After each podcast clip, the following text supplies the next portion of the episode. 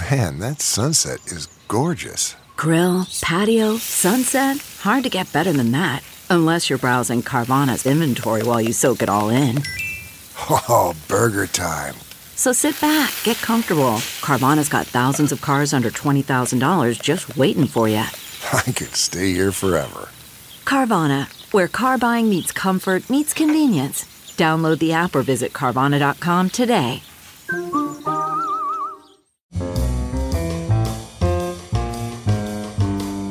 This is Merriam Webster's Word of the Day podcast for October 22nd.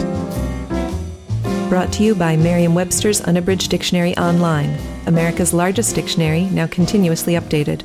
Learn more at merriam-websterunabridged.com. Today's word is turophile, spelled T U R O P H I L E. Turophile is a noun that means a connoisseur of cheese a cheese fancier. Here's the word used in a sentence from Patty Kirk's Starting from Scratch Memoirs of a Wandering Cook. For this dish, you need a special cheese from Switzerland called raclette. It's expensive and hard to find where I live, and it smells terrible, or, to turophiles like me, divine. Are you stuck on Stilton or Gaga for Gouda? Do you crave camembert? If so, you just might be a turophile, the ultimate cheese lover.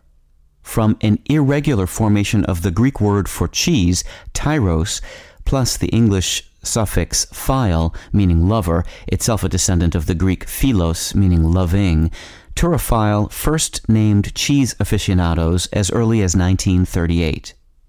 It was in the 1950s, however, that the term really caught the attention of the American public when Clifton Fadiman, writer, editor, and radio host, introduced the word turophile to readers of his eloquent musings on the subject of cheese.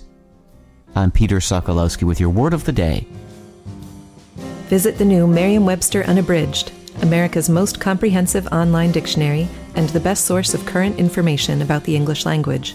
Get started today at merriam-websterunabridged.com.